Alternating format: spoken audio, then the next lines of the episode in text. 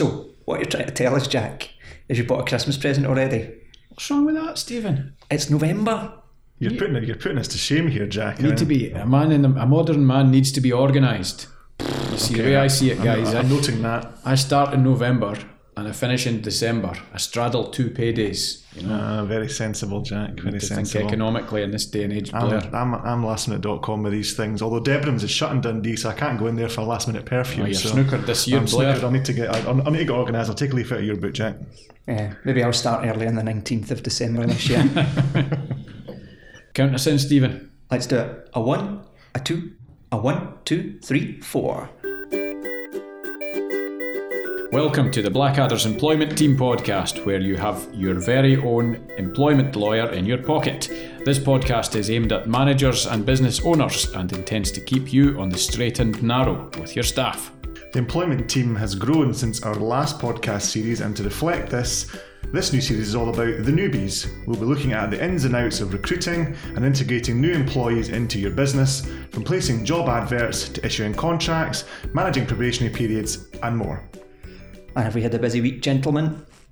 Oh, very busy. What about you, Jack? Yeah, it's felt felt busy this week. Um, I've been quite involved with director service agreements and looking at employment contracts, which ties in quite nicely with the the theme of this season of the podcast, which is all about the kind of stuff when the employment relationship's in its infancy and getting all the documents in place. Sometimes it can be sometimes you quite labour intensive looking at all these contracts, but Definitely. Nonetheless it keeps me on my toes. Keeps us all on a living. Well, before we get onto that in more detail, we should emphasise that this episode is brought to you by thepodcasthost.com, the ultimate how to podcast resource on the web. They can help you with anything podcast related, from planning and launching your show to equipment and editing to growing an audience and even monetising your show. Check out their free step by step guide on how to start your very own podcast at thepodcasthost.com slash start. That's your the work. podcasthost.com slash start. Oh, you're Loving better than me there, Stephen. Well done. I didn't do. I need to emphasise the words a bit better next time. The newbie is learning fast. taking lessons from the, the pro over there, Jackie. so this week, uh, picking up on what Jack's working week has looked like, we're going to be on to the next stage of the recruitment process, and that is the offer letter and the issuing of the contract. Who would have thought it would have taken us up until episode four to get to this? I know, I can't quite believe that it would, would beat about the bush, but um, an important question, Stephen. Have you actually, I mean, you've been here over a month now, eh? have you signed your offer letter? Oof, I can't disclose that. I'm in negotiations. Oh. Uh, I'm still trying to get a hot tub as part of my, my signing on fee. Paul see- Gascoigne style. We will see if, if that, that condition can be met and then we'll put pen to paper. Good man. Well, while while you continue your negotiations in the background, let's discuss a non-specific and generic example. What should be in an offer letter, guys? Well, if you've identified a suitable candidate, you now need to write to them to set out the main terms of employment that they'll be working under should they decide to accept the job. That's where Stephen is at the moment. There is no initial need to issue a contract, as that could be time consuming, and that can wait until the candidate has confirmed acceptance of the role. Yeah, that's right. So, really, an offer letter should focus on the key terms under which the employee would work. So, things like job title, whether the role is full or part time, whether the role is permanent or fixed term, the work location, all important pay details, and any other significant benefits that they would receive. And an important point to consider, as we did touch upon briefly in episode three, is whether the offer is actually conditional on any matter. So, for example, this could be conditional on satisfactory references being received or the candidate providing the necessary documentation to prove that they've got the right to work in the UK. Or maybe it's a qualification. You know, for example, for a solicitor role, trainee solicitor role, you have to um, attain the diploma in legal practice, and that needs to be secured before you can get your stripes and sign a training contract. That's so, right. any conditions like that, then I think we'd all agree, guys, that the, the offer letter would need to uh, narrate those and make that absolutely clear. Absolutely right, Jack. A big issue we're often asked about as well is post termination restrictions. That's a kind of fancy way of saying things that can limit what you can do once you leave a former employer. The new employer might wish to check that the prospective employee has no restrictive covenants in their previous employment contract that would prevent them from starting work with them. or restricting the duties that they can perform. And remember that if you perhaps induce someone to breach those covenants, that can also be a liability for you as well. So it's definitely worth asking that question at an initial stage. Yeah, businesses are often keen to see what new employees can bring to the table. Mm-hmm. Although th- these restrictions are very dependent on the industry in which your business may operate. But again, if you are going to be asking someone to come in and perhaps bring some work, some business with them, or be involved in selling or dealing with a particular client base, very useful to make any offer of employment conditional on the employer satisfying itself on the restrictions or lack of restrictions that the new employee may be subject to. Exactly. So you consider things that the employee might need to have before they can start. And once that offer is made, it's then for the candidate to confirm acceptance. Best practice is, is to impose a time limit for acceptance so that your business knows if the successful candidate is coming on board and when, so you can plan accordingly. So, Jack, when you, you received your offer from Blackadder's, how, how long did it take you to come back and say you were you were accepting it? Well, you know me, Stephen. You know, um, I like to try and eke these things out and play the big shot. Nowadays, I certainly do, but back in the day, I was a fairly uh, meek and shy individual, um, and I'm not embarrassed to admit that I didn't even play any funny games or any hardball. There was, a, I suppose, the, the phrase would be "bite the hand off" was the immediate reaction that uh, the, that I received, or rather that I gave when it it's came a matter to of seconds. Yes, exactly. Seconds. I remember it well actually because we were kind of in limbo at the juncture of it was at the juncture of the 2008 recession, mm. and a lot of um, a lot of law firms naturally were were on, uh, going through redundancies and, and many I think many of my peers at university the traineeship was often in limbo um, so yeah it was very much a relief and there was a, a very hasty acceptance and you've never looked back never looked back never looked back and how, much how much have you been paid by the firm to say that on this podcast? I have not been paid a penny, Stephen. I can promise you that uh, over and above my salary, there is no incentive payment being made. Good, good. So uh, on that note, then, and it's all worked out well for you, Jack. But what would happen where the employer wished to withdraw an offer of employment once it had been made? So very good question, and one that we do occasionally have to advise on in practice. If an offer is withdrawn, due to a specific condition not being fulfilled, for example, the reference comes back and it's terrible, then there shouldn't be an issue there because it was conditional. Equally, if the offer is withdrawn before the candidate has accepted the offer, then there should be no legal issue there. But the candidate might try and challenge this. However, if the employer wants to withdraw the offer after all of the conditions have been met and the newbie has accepted, that can be a bit more difficult. I think, Stephen, would you agree with that? Yeah, yeah, definitely. I mean, again, what, what we need to be thinking about from a legal perspective is do we have a binding agreement in place? Yeah. Is there a contract?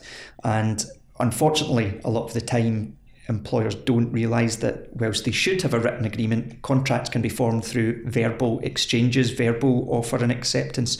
So if you're trying to withdraw an offer after it's been accepted, then that might lead to a hefty bill. I think, as we spoke about in the previous episode, you mean I have to pay notice to the person to lawfully terminate the relationship, and uh, that that can involve having to dig into the business's funds. Yeah, six months. I think you said your previous client was stung for Stephen. Yeah, and, and it was a, it was a decent level, decent paid job. So I mm. think in total the bill for getting no hours of work out of someone was about twenty eight grand. Oh, mamma mia! Gee, That's worse than that five grand cleaning example we had in the previous episode. Yes. Yeah, you could do a lot margin. with twenty eight grand, couldn't you? Absolutely absolutely. We I once had a case um, a few years ago for a client, an employer client, which was I would say it was an organisation that had quite a diverse group of staff from different backgrounds of different religious and racial backgrounds, and they gave a job offer to a candidate, and the the offer was accepted and then there was some Facebook activity from this candidate came onto the radar of the employer, mm-hmm. and it was all some fairly, fairly extreme kind of political ISIS type chat that was shared on this person's Dear Facebook. Me. And most of the comments, I think they were from her partner, but she was liking them and not retweeting is not the word, sharing, sharing I think on Facebook. Um, and this was cited by the by our client, and they decided that they didn't want to proceed with the employment lesson there. Be very careful with your Facebook activities. Absolutely. Absolutely. Need to get some social media training, Jack. Do you know anyone that can provide us with that service? Well, as you mentioned that, Blair, our good friend Simon Allison is very expert in that field. What happens next, Jack? We've got an offer that's been made, it's been accepted. Where do we go to next? Well, another very important legal step. Once the offer's been accepted and the parties are both happy to proceed, then the employer's got to issue what's called a Section 1 Statement of Employment Particulars. Basically, just an employment contract, uh, a written summary, and that needs to be issued to the employee before employment commences. Yeah, so as Jack said, a Section 1 Statement of Employment Particulars is slightly different from an employment contract, but it contains a lot of the same information. In our view, employers would be better served issuing formal contracts, as this will provide with more protection to their business, greater flexibility in managing the employment relationship, while still meeting the requirements of Section 1. As Jack says, you should be giving the Section 1 statement when the person starts. There are some exceptions within that as to when you can provide certain pieces of information. One of that is that um, you don't have to give details of certain things in the contract itself. You could refer the person to a policy that you've got, for example, say on grievance or disciplinary. Yeah. It, it's somewhere accessible, like on your company intranet, for example. And that might make it easier if you want to update that policy rather than having it stated in the contract, you could have it there. It makes it easier for you to change it, whereas it might be more complicated if it's actually written out in full in the contract itself. Right, Jack, on the spot, what do you say? Do we need to get contracts signed? We've all been in meetings where someone's come in and said, I never signed anything, I never signed anything. So, do we think that's important? It's one of those ones, Stephen, I would say yes and no. The law only requires the employer to issue the contract, so once you issue it, you've done your bit. But in my mind, there's nothing better than getting a signature on the paper. You know, although many matters won't be affected whether the employee signs the contract or not, there are some important issues that do actually require a signature. For example, if the employee hasn't signed the contract, then it may be difficult for the employer to enforce some of the terms around confidentiality, these restrictive covenants, the post termination things we spoke about with Blair. Uh, when the employee leaves, you know, if the contract's not signed, then there's always going to be an argument of, well, I never signed that, I never even seen that, I didn't agree that. So, in my view, if pressed on the matter, I would say get some ink on the paper. Well, it sounds like someone that should be looked into more detail in a podcast series. Oh, that's what we're doing right now. oh, well, what's our takeaway tips then, Stephen? Okay, takeaway tips, I think, for this one. Number one, make sure your offer letter is accurate in regards to the key terms under which the candidate will be working if the offer is accepted. Whilst normally, as we've touched upon, a contract would subsequently be issued, the offer letter can be relied upon by the employee in the event of a dispute over their entitlements. Takeaway tip number two if the offer of employment needs certain conditions to be met, make sure these are set out in the offer letter. And takeaway tip number three once the offer is accepted, ensure that your newbie is issued with their formal contract or their Section 1 statement before they start employment to meet your legal obligations. Good tips as always, Stephen. Now I'm going to close this episode with an observation about my own performance on Twitter recently. I feel as though I've taken my foot off the gas a little bit in regards to my Twitter activity, so it's on my list of actions to to pick up the pick up the pace again with Twitter. So our invitation to you this week is if you've enjoyed the episode or if you have any feedback for us, please engage with us on Twitter. Let us know what you think. My Twitter handle is employer jack. Blair, are you employer Blair? I'm employer Blair, Jan, that's absolutely right. Stephen? I sadly have a name that's too long to be employer Stephen. so I'm Emplaw Stephen. So E M P L A W S T E P H E N. And I think, Jack, if you're asking people to follow you, I think you've got to commit for a, a top tip every day in the next week. I will commit to a top tip every day. There we go. I can't guarantee it will be an employment law related tip, but there will be a tip. Well, that just adds an air of mystery, and certainly I'm going to start following you more closely than I have been as well. Cheers, guys. See you Catch later up on. on the next episode. See you soon. Thanks, everybody. Goodbye. Cheerio.